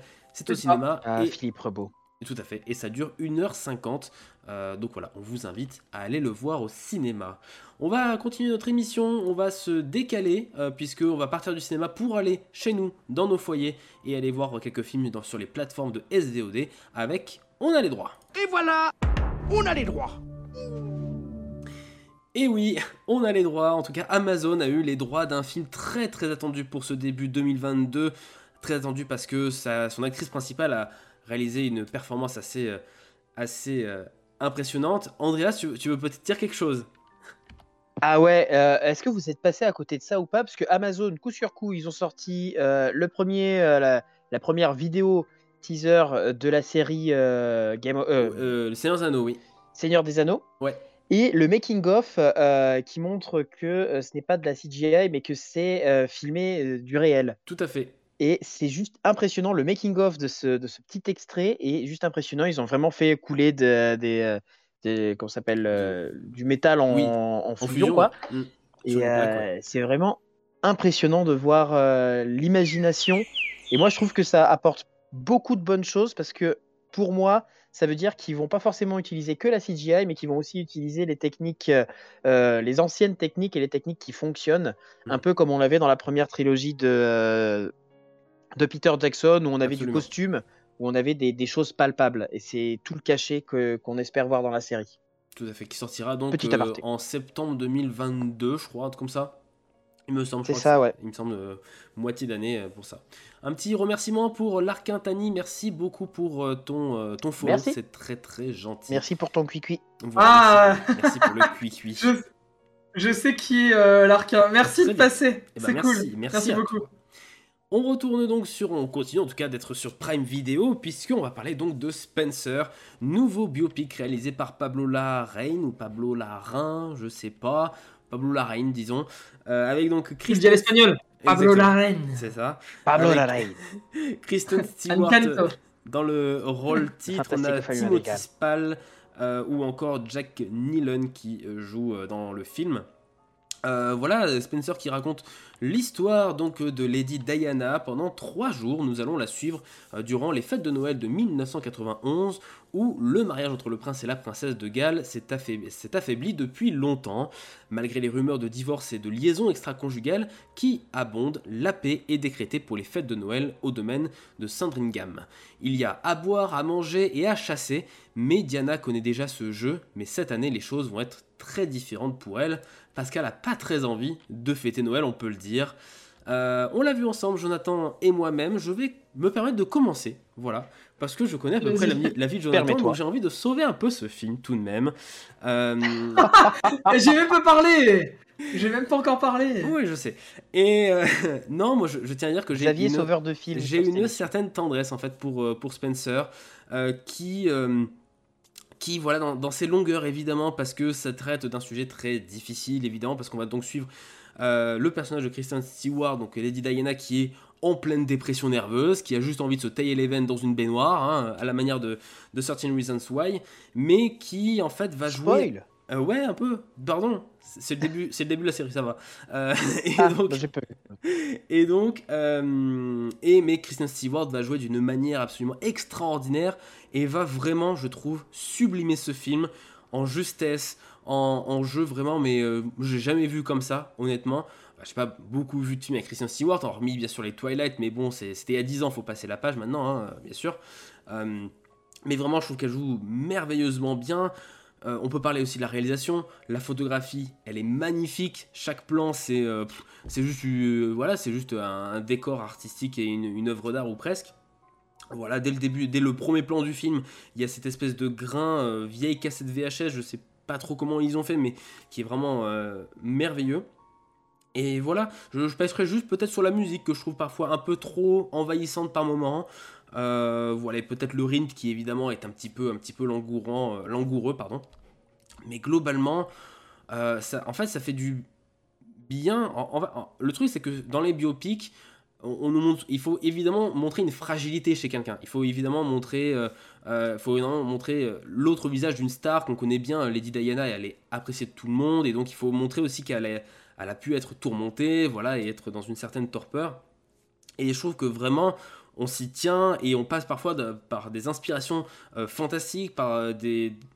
Je je sais pas trop comment le dire, mais ouais, par, par euh, des espèces de, de, de, d'hallucinations par moments où on la suit avec elle. Et, euh, et je trouve ça assez, assez fascinant. Donc voilà, Spencer, euh, j'aime beaucoup, pour le coup. C'est l'un de mes petits coups de cœur de ce début d'année. Donc euh, voilà. Vas-y, Jonathan, je te laisse. Non, mais euh, t'as, t'as un mauvais a priori sur ce que je vais dire, vraiment. Il est vrai, il est vrai. Euh, Parce qu'on l'a vu ensemble. En fait, il faut savoir qu'on a vu la séance avec Xavier, et Xavier, il a vu les premiers plans, il a fait « Oh là là là là là là, comme c'est beau !»« Oh, oui. C'est beau !» Oui. À chaque plan, c'était « Oh, mais c'est beau !» Et oui. Puis après... Y a, on, on a parlé aussi des fois un peu d'autre chose pendant le c'est film, vrai. Parce que c'est vrai qu'il se passait pas grand chose. Oui, je suis d'accord. Et après un silence de dix minutes, Xavier me regarde, il fait euh, tu veux qu'on arrête? Tu veux qu'on coupe non, le film? Non, je fais bah. Je fais, si, si, c'est ce que tu m'as dit. Oui, moi, je, fais, bah, je t'ai non, dit, je t'ai dit ça va... parce que tu étais sur ton téléphone depuis un petit moment. Je lui dis, on va peut-être arrêter. Je sais non. pas, euh, je le verrai non, plus tard. Vrai. Non, c'est pas vrai. Oh, non, non, je, je, ah là là je, là répondais là. À un, je répondais à deux messages. Ça va. Des trucs de fou. Vous avez des trucs de fou quand je suis pas là. Non, attends, j'étais pas sur mon téléphone tout le film, c'est pas vrai. Ne mens pas. Non, pas tout le film. Non, non, j'ai je pas dit ça. Je peux, je, peux, je peux te raconter le film, y a pas de souci, mais il fallait que je réponde à des messages et oh, j'ai répondu ouais. à des messages. Bref. Et après, tu peux le confirmer, je n'ai plus touché mon portable sur les quarante dernières minutes. C'est vrai, c'est vrai, c'est vrai. Et du coup, j'ai posé mon portable parce que j'étais aussi dans le film quelque part. Et je me tourne vers Xavier à la fin, il m'a fait « J'ai été captivé tout le temps. » Oui. Et j'ai fait « Ok, bah moi non, mais par contre, euh, moi non, parce que le film, euh, il se concentre sur trois jours de la vie de Lady Diana. Oui. Euh, trois jours où on, on ressent tout son malaise, tout son mal-être, son refus des traditions, son côté rebelle.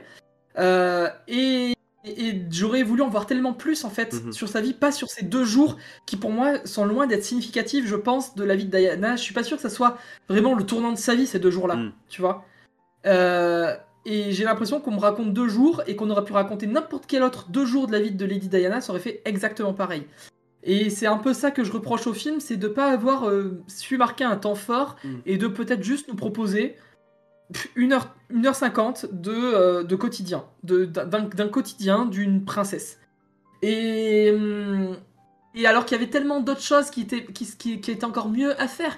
Pourtant, euh, le film est beau, le film est travaillé esthétiquement, euh, le film est, est, est sublimement interprété par euh, Kristen Stewart.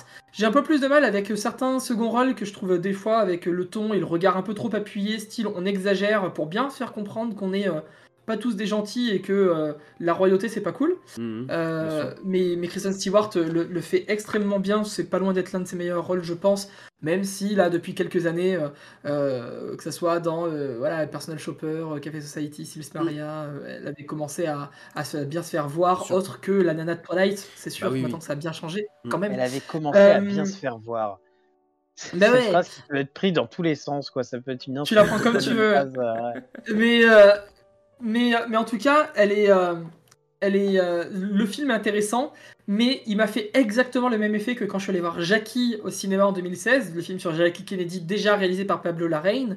C'est que je me suis dit, ok, le film est bon, le film est beau, mais le film me laisse froid et distant. Voilà. Et euh, typiquement, je pense que vous me reparlez dans deux ans, je fais, ah ben oui, c'est vrai que j'avais vu ce truc. J'avais oublié, j'avais vu Spencer, je l'avais vu avec Xavier, c'est vrai. Euh, mais voilà, le, le film, je trouve que euh, il aurait pu être encore tellement plus fort, tellement plus, euh, tellement plus dans l'émotion, tellement plus dans l'explication, tellement plus dans euh, euh, l'intime. Là, on est dans quelque chose qui est... Euh, je sais pas, je sais pas. C'est vraiment une heure cinquante où on voit Lady Diana chialer, quoi, quasiment. Bah, moi, je trouve... Non, mais elle est rebelle. Pourquoi oui. on montre pas qu'elle est encore plus rebelle, tu vois? Bah parce que après, euh, faut pas non plus que ça devienne une, une parodie ou un truc guillemets. Je trouve que déjà, euh, en termes de, en termes de jeu où en gros, elle, elle fait la je m'en foutisse pendant une heure cinquante, c'est vrai que c'est quand même assez. Moi, je trouve que c'est quand même assez poussé parce que c'est vraiment pas l'image qu'on peut avoir de, de Lady Diana. Euh, là, pour le coup, euh, c'est. On c'est s'emmerde vrai... quand même. Excuse-moi, on s'emmerde. Moi, non, franchement, je suis vraiment pas emmerdé, hein. Mais vraiment, y a, je suis d'accord qu'il y a peut-être deux, un ou deux, allez, deux ou trois moments mous, évidemment, comme dans tous les films. Mais par exemple, moi, moi je trouve, par exemple, que la, la scène du billard avec son mari, elle est extraordinaire. La, la scène dans la maison, qui est certes très longue, mais je, je trouve qu'elle est, elle est maîtrisée de A à Z parce qu'on est avec elle et on est ah dans, non, sa, dans sa psychologie. Non, mais la scène de la maison est très bien. Il y a une scène de, dans une maison qui est dans vraiment bien foutue. Ouais. Euh... Mais voilà, après, il y, y a des scènes qui sont fortes aussi, mais pendant cinquante minutes, on nous rabâche que euh, oui, elle a lu un livre, et que oui, ils vont manger des repas extraordinaires. Euh, ça, ça, ça n'évolue pas, ça avance pas, quoi. Alors, je veux, je veux bien comprendre que c'est ce qu'il essaye aussi de dénoncer, le film. Mmh. Que la tra- la, les, traditions, les traditions, les codes de la royauté n'avancent pas, ne bougent pas, restent figés dans le temps. Mais le problème, c'est que moi, enfin voilà, ça me fait. Euh, je, je comprends, j'ai pas besoin de une heure cinquante de film pour le comprendre. En dix minutes, ça aurait été torché. Bon, écoute, on a des avis euh, divergents en tout cas sur, euh, sur Spencer. Moi, je vous le recommande. Jonathan, je sais pas si tu le recommandes quand même. Si, il faut quand même, faut quand même oui. le voir parce qu'il est beau. Oui. Il est beau et euh, parce qu'il euh, y a une interprétation sur euh, un personnage qu'on n'a pas l'habitude de voir comme ça au cinéma. Tout à fait. Donc euh, voilà, Spencer. Donc, euh, ah oui, je suis... Oui. Non mais toi fait, tu je, je sais faire attendez tu t'es fait tu sais faire la playlist absolument non non mais je, je le sais je le sais mais mais voilà moi je vous recommande en tout cas de, de voir Spencer donc sur euh, à Prime Video tout à fait ça dure une heure euh, non pas les Oscars ça dure une heure cinquante-sept c'est un biopic bien sûr réalisé par Pablo Larraín avec donc Kristen Stewart dans le rôle titre. Euh, passons à un autre euh, petit film, notre dernier film à critiquer euh, dans les films en tout cas qui sont sortis euh, récemment avec un film avec Benedict Cumberbatch. Je pense que vous êtes sûrement passé à côté, parce que c'est vrai que c'est pas un film qui est sorti au cinéma, ni sur une plateforme, on va dire, euh, très médiatisée, puisque c'est sorti sur Canal plus. Et oui, La vie extraordinaire de Louis Wayne, euh, réalisé par Will Sharp, avec donc euh, Benedict Cumberbatch dans le rôle titre, et pour l'accompagner euh, dans le rôle de la femme, donc de, de, Will, euh, de Louis Wayne, pardon, euh, on a Claire Foy, voilà, qui, euh, qui joue euh, le rôle de, de sa femme. Et donc c'est... Dis Foy, toi Foy, Claire Foy, Foy non ouais, Claire Foy, je sais pas trop. Foy. Je sais pas trop. Claire Foy. Ah, ah. Merci Miocel, merci Miocel pour euh, le follow, c'est très gentil. Euh, donc voilà, du coup, on est en mille huit cents... sympa de nous follow. On est en mille huit cent quatre-vingts en Angleterre, et donc à la mort du père de Louise, euh, Louis Wayne, eh bien, il doit faire vivre ses cinq sœurs et sa mère. C'est lui qui reprend la charge de sa famille. Il est donc dessinateur et il est engagé par une célèbre revue. Euh, il tombe euh, également amoureux d'Emily Richardson, donc qui est jouée par Claire Foy, ou Foy, qui est gouvernante de ses sœurs et qu'il finit par épouser. Son œuvre est inspirée par le chat qu'Emily et lui ont recueilli un soir, et ses dessins de félin le rendent bientôt célèbre. C'est alors que sa santé mentale se dégrade. Euh, c'est euh, globalement très très beau. Voilà, c'est un très très beau film, très bien joué. Euh, enfin, Benedict Cumberbatch, enfin, ça fait du bien de revoir Benedict Cumberbatch dans un rôle de composition où il peut vraiment s'installer, où il peut vraiment jouer plein de types d'émotions, plutôt que euh, le riche milliardaire qui a perdu ses mains. Et euh, voilà, petite pique comme ça. Et, euh, et donc non, c'est, c'est un film qui est ultra sensible. C'est rancunier quand même. Un petit peu, un petit peu. C'est un film qui est ultra sensible surtout, euh, et qui est complètement Xavier compatible. Euh, c'est un film qui est ultra sensible, qui est vraiment très très beau, qui a une très très belle photographie, et qui du coup va vraiment travailler certains plans pour en faire des, des tableaux, littéralement, parce qu'il y a un effet euh, artistique euh, au montage qui est, qui est rajouté pour euh, faire de certaines scènes des, des vrais tableaux. Euh, Euh, voilà, on, on le voit, genre ce plan-là, moi, il m'a, il m'a scotché à ce plan-là, parce que c'est fait avec une plaque de verre, tout ça, enfin, qu'ils font eux-mêmes, bref, et c'est, c'est très très beau. Euh, voilà, je sais pas trop. S'il vous plaît, dire. On est d- oui non, ju- juste en mort, on est d'accord que Xavier vient juste de foutre son prénom dans un adjectif complètement inventé. Oui, tout à fait. Le mec maintenant prend oui. un melon, oh, c'est Xavier va. compatible. Bah, c'est Xavier compatible, oui, bah voilà, comme, c'est Jonathan, comme je dirais, c'est Jonathan compatible, comme je dirais, c'est Andreas compatible. Et voilà, ça dépend des films. Je sais pas, moi. Moi, voilà, ce film, il, il est... Alors, en fait, le truc, c'est que ce, ce film, il me, il, me, il me divise un peu, parce que c'est à la fois un film ultra cocooning, vraiment, vous pouvez regarder ça un après-midi avec un chocolat chaud, vous avez plein de chats dans le film, donc c'est merveilleux, c'est... Voilà. Et d'un autre côté, euh, bon... Euh, bon, je, je spoilerai pas la vie de Louis Wayne, du coup, mais euh, bon, il a pas une vie facile, le gars, hein. Donc, oh, bah voilà, merci pour les vues sur YouTube. Vous voulez un chat ? Merveilleux. on, a, on a un chat. Ah, ah bah il, il est parti. parti, il a eu peur. Bon, tant pis. Ouais. Il est il est pas prêt pour la célébrité. mais, mais mais voilà, et qui bien sûr dans sa trame. Pourquoi il s'appelle Aragon ? En même temps, c'est vrai. Mais c'est vrai que dans sa, dans, dans sa dramaturgie, il est vrai que euh, ça peut un peu plomber l'ambiance, on va pas se cacher, mais c'est tellement sincère, c'est tellement beau, et la, la morale de fin, elle est tellement belle, et que voilà, moi ça m'a plutôt, plutôt bien pris.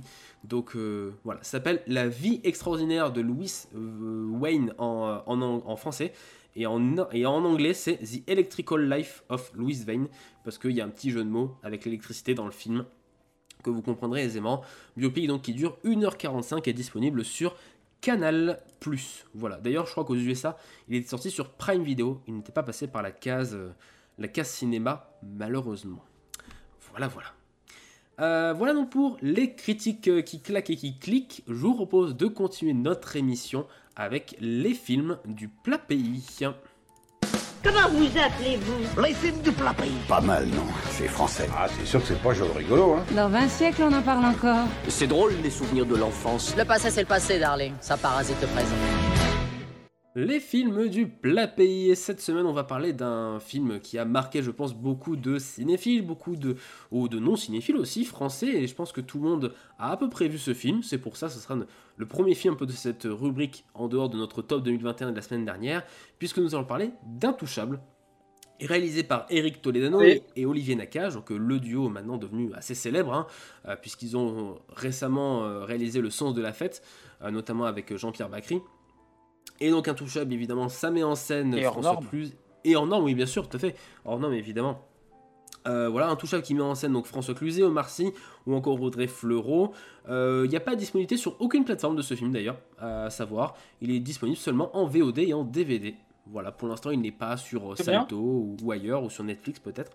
Mais, euh, mais voilà, film sorti donc le deux novembre deux mille onze. Ça ne nous rajeunit pas, c'était il y a onze ans, chers amis. Euh, bien sûr, c'est une, c'est inspiré d'une histoire vraie où donc un, un, un jeune homme, hein, des, on va dire un peu... Euh, comment on peut le, le qualifier, le personnage d'Omar Sy ? Euh, on va le qualifier d'un personnage qui, entre guillemets, maintenant a presque plus droit à l'erreur, ouais. et euh, qui euh, doit venir trouver un, euh, un boulot qui, à la base, n'a pas envie de faire. Et euh, c'est encore un, un enfant dans l'âme qui euh, ouais, pense à faire que, que des conneries, très solaire, très positif, où t'as l'impression que même euh, quand il y a des ennuis ou des problèmes, euh, ça lui euh, glisse dessus et il voit surtout le positif. Voilà un peu le personnage d'Omar Sy, et qui finalement n'a pas l'air très éloigné de l'acteur. Oui, oui, oui, tout à fait. On sent une proximité entre les deux.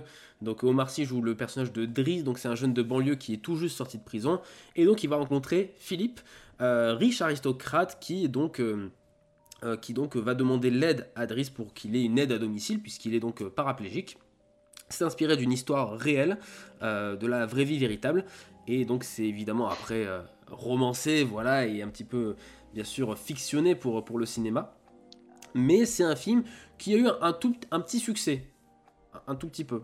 Bon, dix-neuf virgule quatre millions d'entrées. dix-neuf millions d'entrées, c'est... c'est... T'imagines ? Ouais, vous en rendez compte. C'est donc le deuxième plus gros succès d'un film français au box-office français, derrière Bienvenue chez les Ch'tis, hein, bien sûr, hein, on ne détrône pas, euh, on attend, on détrône pas la mafia, et euh, bien sûr derrière Titanic, qui est toujours premier, avec je crois autour de vingt et un millions d'entrées, euh, toujours actuellement. Euh, pourquoi est-ce que, juste une question en fait, parce que moi j'avoue, je, la première fois que j'ai vu Intouchable, après que j'ai revu et que j'ai compris pourquoi il était autant apprécié, la première fois que j'ai vu Intouchable, j'étais pas bah, touché justement, j'étais vraiment pas spécialement dans le film, pas spécialement touché. Euh, Attends, parce que... oui.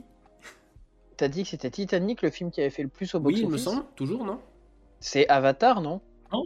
Ah non, non. Ah non, c'est toujours c'est Titanic. Il me semble hein. que si, hein.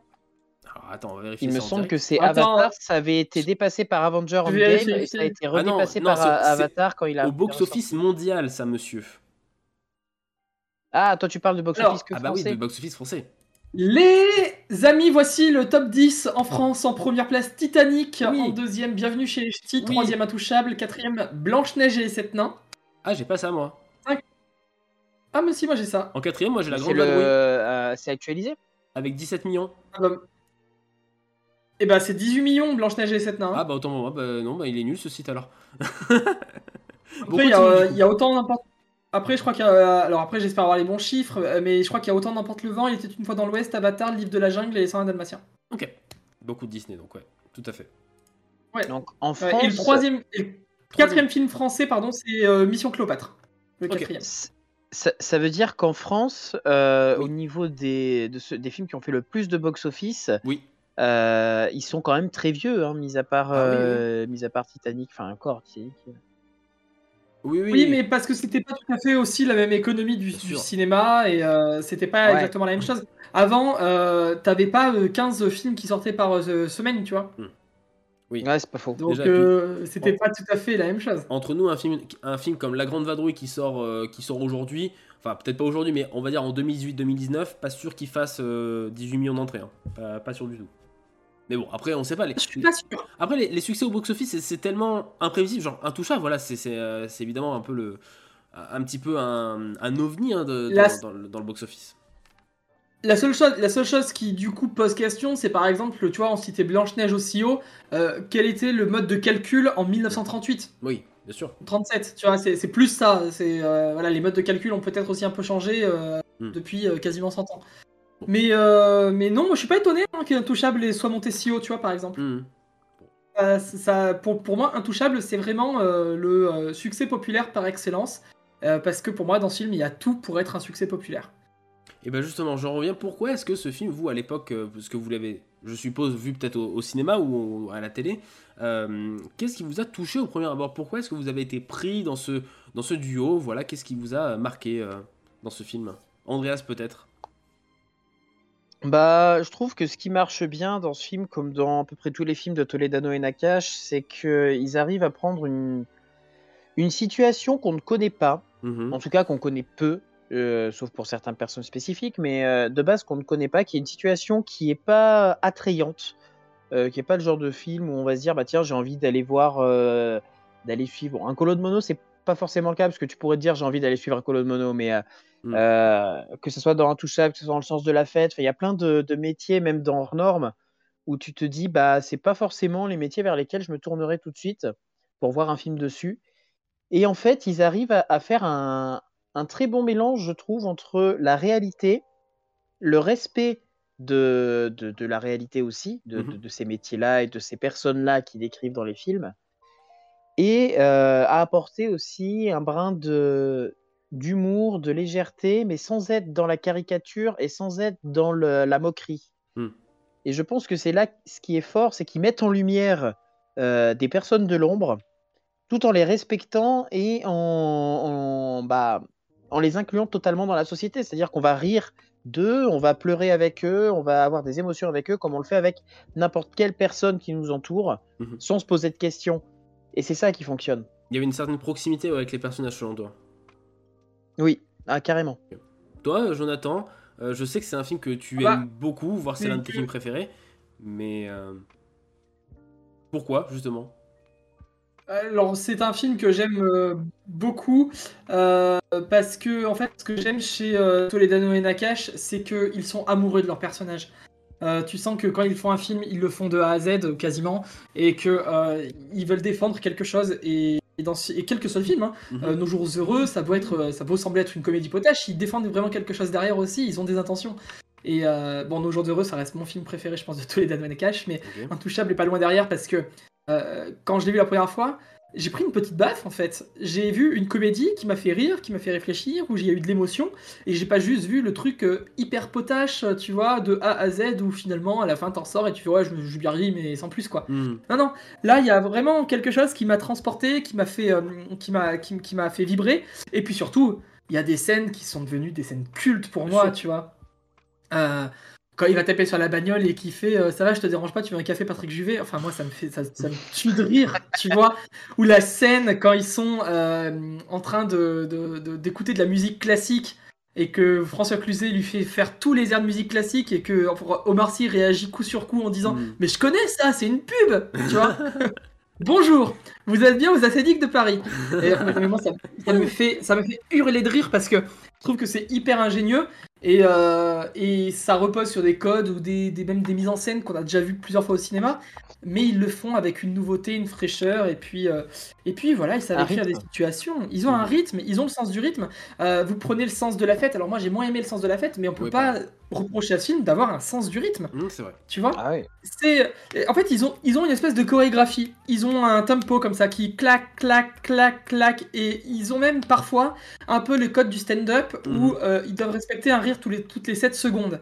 Eux, c'est pas toutes les sept secondes, mais quand vous regardez bien dans Intouchable, euh, le rire revient à quasiment à intervalles réguliers. Okay. Tout le temps, tout le temps, tout le temps, vous avez une, sé- une séquence de rire. Alors, je sais pas tous les combien, mais on peut imaginer que vous avez un fou rire toutes les cinq minutes dans le film, tu vois. Et c'est rythmé. Et je trouve que voilà, ils ont vraiment un sens du tempo. Pour moi, c'est des chefs d'orchestre, Toledano et Nakache. Mmh. Et euh, je verrai pas l'un sans l'autre. Je trouve que les deux se complètent bien. Mmh. Euh, c'est un vrai duo de réalisateurs au cinéma, quoi. Très bien. Alors moi, après, coup, euh, on ne sait pas, ça se trouve, euh, tu dis, j'irai pas l'un sans l'autre, ça se trouve, on peut tirer de très belles choses. Euh, moi, sûr. je vois typiquement les, oui. euh, les, euh, j'ai, j'ai, j'ai mangé les noms des deux frères, c'est Farelli, je crois, qui, oui. euh, qui oui. fait beaucoup de films très drôles, euh, oui. euh, avec notamment Jim Carrey, et euh, qui était toujours en duo. Et à un moment, euh, t'en as un qui s'est, qui s'est mis à faire un film tout seul, et il nous a sorti Green Book, qui était euh, génialissime. Bien sûr, ouais, bien sûr. Mais, mais bien sûr qu'ils peuvent aussi faire des choses tout seuls, tu vois, mais euh, j'a, j'a, je sais pas, il y a un truc qui fait, je pense que le fait qu'ils soient deux, ça marche vraiment sur ce genre mmh. de choses, tu vois. Ah, sur euh, ce type de film, oui, tout à fait. Ouais, ouais, ouais. Tu vois, c'est comme euh, Delaporte et, de, et La Patelière sur, euh, c'est ça, hein, ceux qui ont écrit le prénom, qui ont fait le prénom. Euh, oui, possible, euh, oui. Au, au ouais, début, ouais, au début j'ai cru que t'allais dire Cyril Lignac et Mercotte, tu vois. Non. Pas du tout. Non, Alexandre de la Patelière et Mathieu Delaporte, ils ont beaucoup travaillé ensemble aussi. Et euh, voilà, ça, ça crée des vrais duos et je trouve que c'est une vraie force, ça. Mm. Euh, Toledo Nakache, c'est un peu des, des ovnis dans le cinéma français, quelque part. Parce que euh, ouais. parce que on n'attend pas à avoir des gens qui soient aussi populaires et euh, on critique pas le fait qu'ils soient populaires, tu vois. Mm-hmm. On ne pas des, des sauts de merde dans la tête parce qu'ils font du cinéma populaire.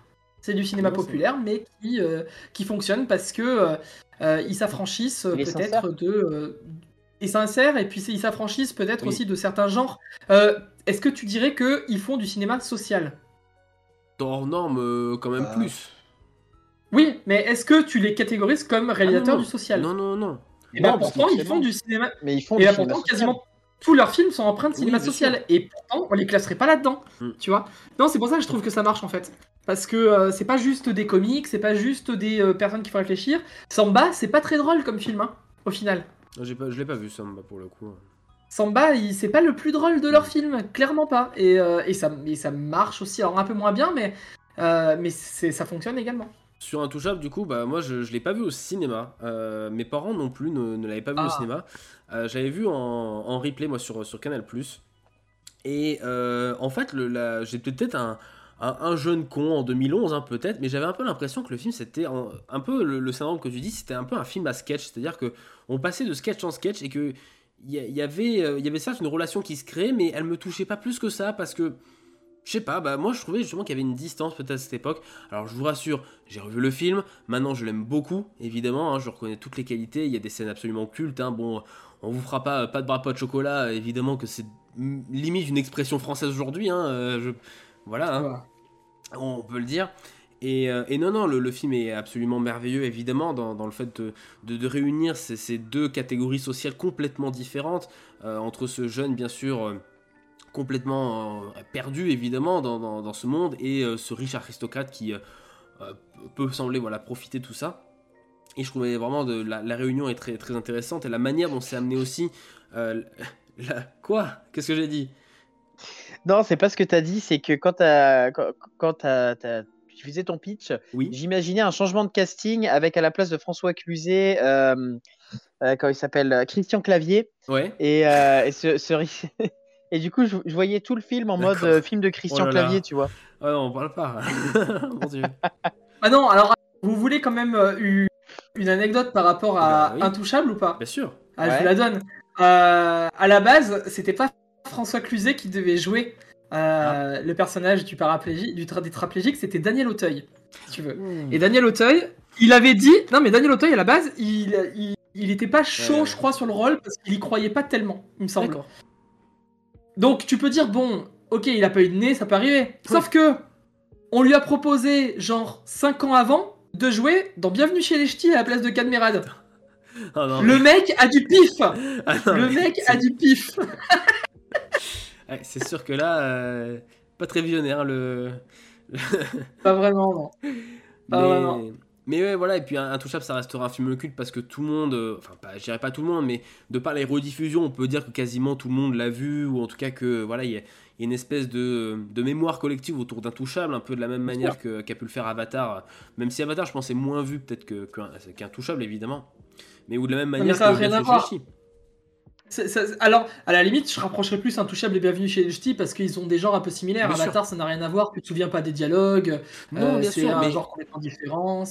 Non, mais je, je trouve quand même que les, euh, les personnes, euh, les, les spectateurs lambda, disons pas les cinéphiles évidemment, euh, les, les, les spectateurs lambda, on en parlait pendant très longtemps euh, d'Avatar. Vraiment, je trouvais que jusqu'en peut-être deux mille seize deux mille dix-sept, les gens disaient mais attends, tu te souviens d'Avatar et tout, c'était trop bien, c'était quand la suite, tout mais... ça.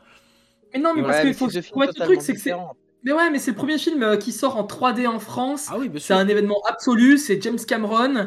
Euh, on nous propose peut-être le début d'une grosse saga, euh, mm-hmm. comme on a pu en voir dans le début des années deux mille. Tu vois, c'était un peu la promesse qu'on avait dans les années deux mille dix. Et énormément de gens sont allés le voir au cinéma. Mm-hmm. C'est juste, pourquoi on en parle beaucoup encore d'Avatar aujourd'hui? Parce que beaucoup de gens sont allés le voir au cinéma. Bah, oui, oui. Pour moi, ça s'arrête là, hein, tu vois. Et parce que ça a été une expérience aussi. Voilà. Euh... Mais ça, ça reste quand même. Des... C'est le même principe que qu'a repris toutes les toutes les grandes séries euh, Netflix qui ont fait des millions des millions de vues avec les Casa de Papel, avec euh, tout, toutes ces séries là qui ont eu vraiment des périodes où mm-hmm. tu avais l'impression que tout le monde en parlait au ouais. bureau, dans le métro, euh, chez soi, enfin. Ouais, ouais. oui, il y a une certaine mémoire collective autour de ces films, et je trouve, je trouve ça que c'est, c'est assez puissant. C'est ça que, qui fait qu'un film reste, et, euh, reste évidemment dans le patrimoine et qui, qui devient film culte, en fait. C'est, c'est plus, euh, plus ça. Donc, euh, voilà. Intouchable, du coup, sorti, donc on rappelle, en deux mille onze, et on en parle aujourd'hui parce que tout simplement, Omar Sy a aujourd'hui quarante-quatre ans. Voilà, euh, rappelons euh, tout à fait que... Bah, joyeux anniversaire. Bon anniversaire. Voilà, bon anniversaire à Omar Sy. Chez qui nous regarde. Et bien sûr, tout à fait. Oui. Euh, bonjour. Hein. Euh, et on rappelle que Omar Sy a donc signé un sacré contrat avec Netflix pour euh, plusieurs projets euh, de films et de séries, notamment autour de Lupin. Lupin donc, tout à fait, autour ouais. de Lupin et sûrement d'autres, d'autres films. Donc ça va être intéressant de le suivre sur cette aventure. Je pense qu'il devait tourner un épisode à Clermont. Il est vrai. Il est vrai. Et presque. Mais vous en parlez ou pas? Non. Non. Non. On garde ça pour une, pour une émission confession. Un jour, peut-être qu'on en fera une sur, euh, voilà, sur, euh, sur certaines choses. Donc, euh, ça peut être intéressant. Euh, merci beaucoup, en tout cas, euh, chers amis, d'avoir réagi donc, à Intouchable. On rappelle qu'il est disponible en V O D, D V D ou euh, d'autres moyens voilà, euh, pour le regarder et le rattraper si vous ne l'avez jamais vu. C'est un immanquable, évidemment. On va... Euh... Ça, d'autres moyens. D'autres Attention, moyens hein. On peut avoir... Ouais, euh, on peut se faire prêter un D V D. Voilà. D'accord. Mmh. Ouais. Ou, ou euh, bien rattrapé. Non mais non. Bien rattrapé. deux mille onze, il devait, il devait même y avoir les versions, euh, vous savez les versions téléchargeables là, euh, comprises et tout. Je suis sûr que Intouchable il se trouve en téléchargement, enfin il, il peut être comme ça. Bref, bon voilà, euh, légal évidemment. Euh, je m'embourbe. Euh... Bien sûr. Pour ceux qui nous rejoignent en podcast, voilà, on a fait un petit jeu visuel, disons. Donc, allez voir la rediffusion sur YouTube que Andreas a gagné en effet. Donc n'hésitez pas à aller le voir sur YouTube ou sur notre chaîne Twitch, bien sûr. On va terminer avec un petit mot de la fin, comme d'habitude, pour vous recommander quelques petites choses, voilà, qui arrivent dans la semaine. Mais... Euh, simple... Mon oui. Dieu, Xavier, qu'est-ce que tu nous recommandes ? Et eh ben je vous recommande euh, une chose très sympa, on en avait parlé la semaine dernière, mais du coup c'est acté cette semaine puisque ça a débuté depuis mercredi, c'est le festival Télérama, on n'est pas du tout en partenariat tout ça, mais... Mais non. Mais ouais je te jure, c'est fou. Euh, c'est, euh, c'est un festival euh, euh, qui dure donc jusqu'au vingt-cinq janvier, incroyable, et qui surtout a des places à trois euros cinquante. Et oui, trois euros cinquante seulement. Oui, en effet, donc voilà, si vous avez le, le pass Télérama qui se trouve soit dans le magazine Télérama à acheter ou sur leur site internet, bref, il euh, y a moyen de le trouver. Euh, vous avez donc des ressorties de films, des meilleurs films de deux mille vingt et un, notamment Dune, euh, qui est l'un de nos films préférés de deux mille vingt et un. Il y a aussi Annette, il y a Le Sommet des Dieux, il y a Aline, il y a Julien Douchapitre dont on parlait euh, aujourd'hui, et des très très très bons films. Il y a La Loi de Téhéran aussi, on voulait le voir euh, aussi au cinéma. Et il y a aussi quelques avant-premières ouais. à, à voir. Donc, euh, ouais, il y a des films français, il y a aussi des films étrangers en avant-première, plutôt à réessayer, mais il y a quand même quelques, quelques, quelques exclusivités.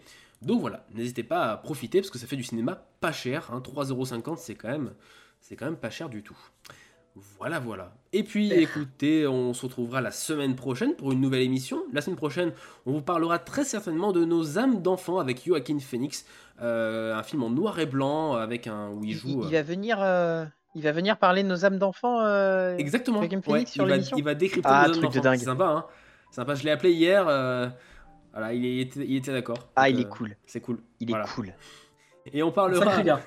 on parlera aussi de Un monde avec Karim Leclou, film sur euh, le harcèlement scolaire notamment euh, que j'attends beaucoup personnellement. On vous parlera très certainement de ces deux films la semaine prochaine si on a le temps de les voir. Mais voilà, normalement, ça devrait se faire. Euh, voilà, voilà. Ouais. Je sais pas ce que j'ai prévu d'aller voir. Tu sais pas encore euh... Si, je vais aller voir, euh, normalement, vendredi, je vais voir, euh, je vais voir Adieu la famille.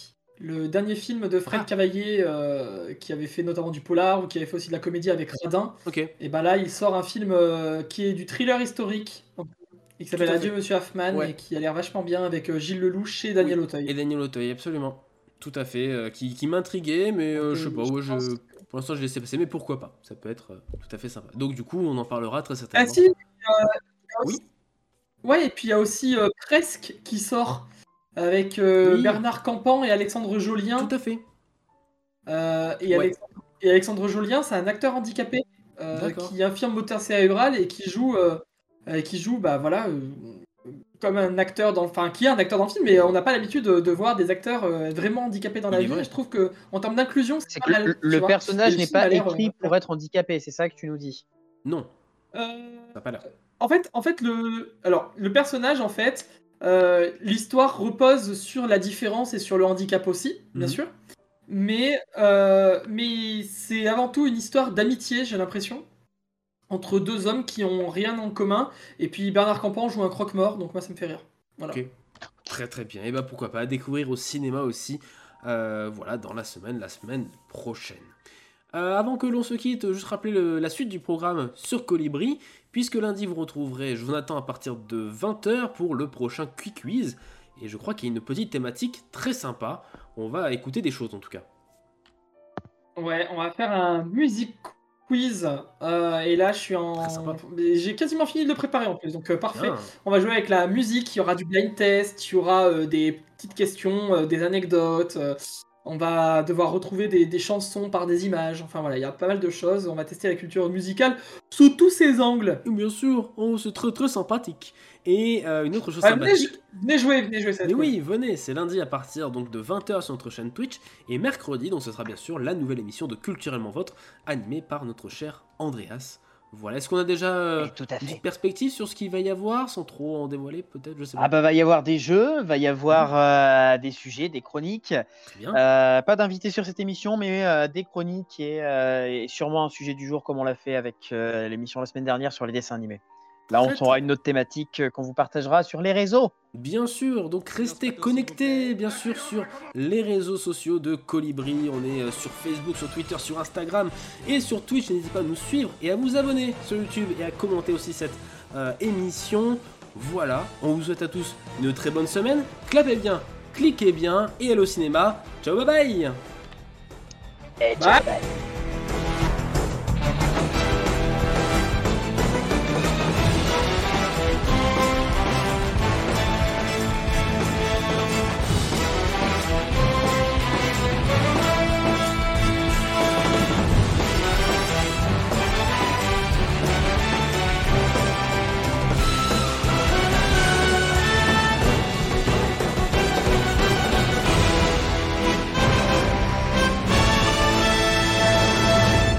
On se reverrait pas d'ici là. Je vous souhaite une bonne soirée et une excellente nuit.